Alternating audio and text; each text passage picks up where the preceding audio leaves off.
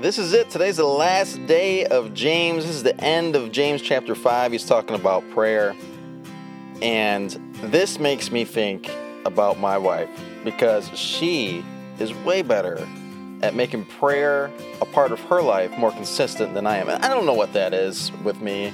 I don't know if I just have a lot less words. Just I'm not one for much talking. I re- I remember when when I was in college, fresh uh, not my freshman year, it would have been my sophomore year because I switched my majors to ministry, switched schools, and my roommate Austin, he was very good at like figuring me out, like way better than I figure myself out. And when I was on the phone with people and I was on the phone for a long enough time, he knew that I just I'm not a talker, not interested in talking more than like two minutes.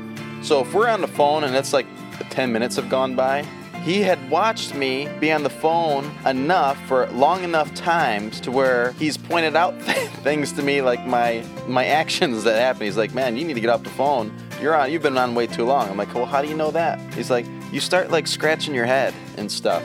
like he's, and then I started realizing it. And uh, sometimes if I've talked to him now, uh, he's like, "Are you scratching your head? Like, we need to get off the phone, don't we? Because you're just like totally bored of this conversation." I am not a talker. All right. I I mean, it might seem that way when you're listening to a podcast, but I am more introverted. I'm not one who really wants to have a lot of conversations, and I want to actually go do something with people. I think guys are like that more than ladies. Ladies can get together and they can just chit chat and have a great time. Guys, like if we're not doing something, then like it just becomes weird in a really quick time. Like, what do you want to talk about, dude? Uh, yeah. So how's the how was the game, man? That's like, like what do we what do we want to talk about? We're not going to talk about our feelings. Come on, we don't even know our own feelings, let alone us talk about it. We want to do stuff together. That's what guys are. Like, guess what? That's what part of guys have is that hey, let's go work on a car together. Let's just go do man stuff. And uh, I see that in my relationship with God too. Like I want to I want to live this out for him. I want my life to reflect him, you know. And then my communication though is not as good as someone like my wife. It comes more natural to her. Like she wants to pray about things more than I do. It's like, what do you want to pray about?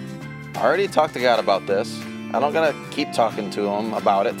One conversation's enough here. That's just kind of like in my head or how I feel uh, just naturally. And it's encouraging to really see uh, the power of prayer, though, through the end of James here as he finishes it up. And he gives the example of Elijah in verse 17. It says, Elijah was a man just like us. He prayed earnestly that it would not rain, and it did not rain on the land for three and a half years.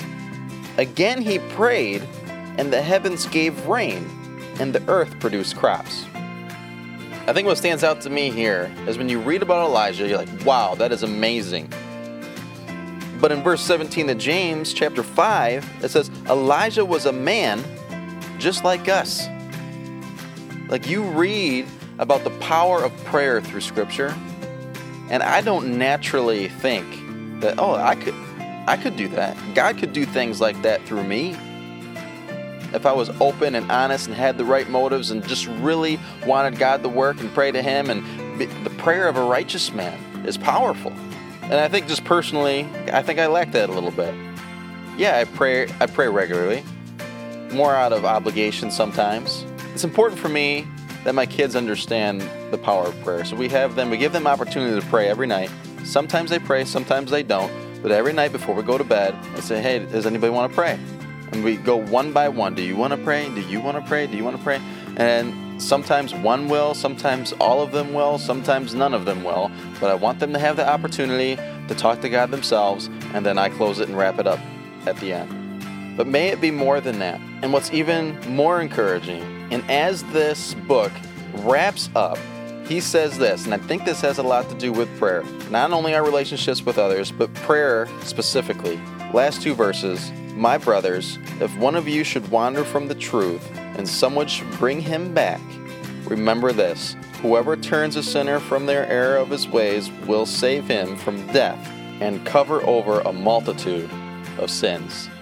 I don't think those two verses were put there for no reason. He specifically says that, like, just ends this book right there, after he just talked about prayer and the power of prayer and how it can change lives, let us be in prayer for one another. Let us be in prayer for those who are struggling in their faith, who are who are living a life now that has been turned from God. Let's not judge them, as James has said throughout the rest of this book, that we're not good at and shouldn't be doing. But let us pray honestly for them, and let's be the reason why they turn back to God. Hopefully, this book has been encouraging to you, and this podcast has been encouraging to you. This is it for James. Man, I love this book. I want to get in one of the Gospels next, so I'm excited about that to really just get into Jesus' life. But as always, I want you to make God a priority again in your life. And I pray that more than this podcast, that you would be in His Word and allowing Him to work in you. I have a passion for the church that if we actually believed what we said we believed and we sought out God in our lives, that this world would completely flip upside down. May God use you. May you make Him a priority again in your life. Take some time, devote it to Him. Have a great day.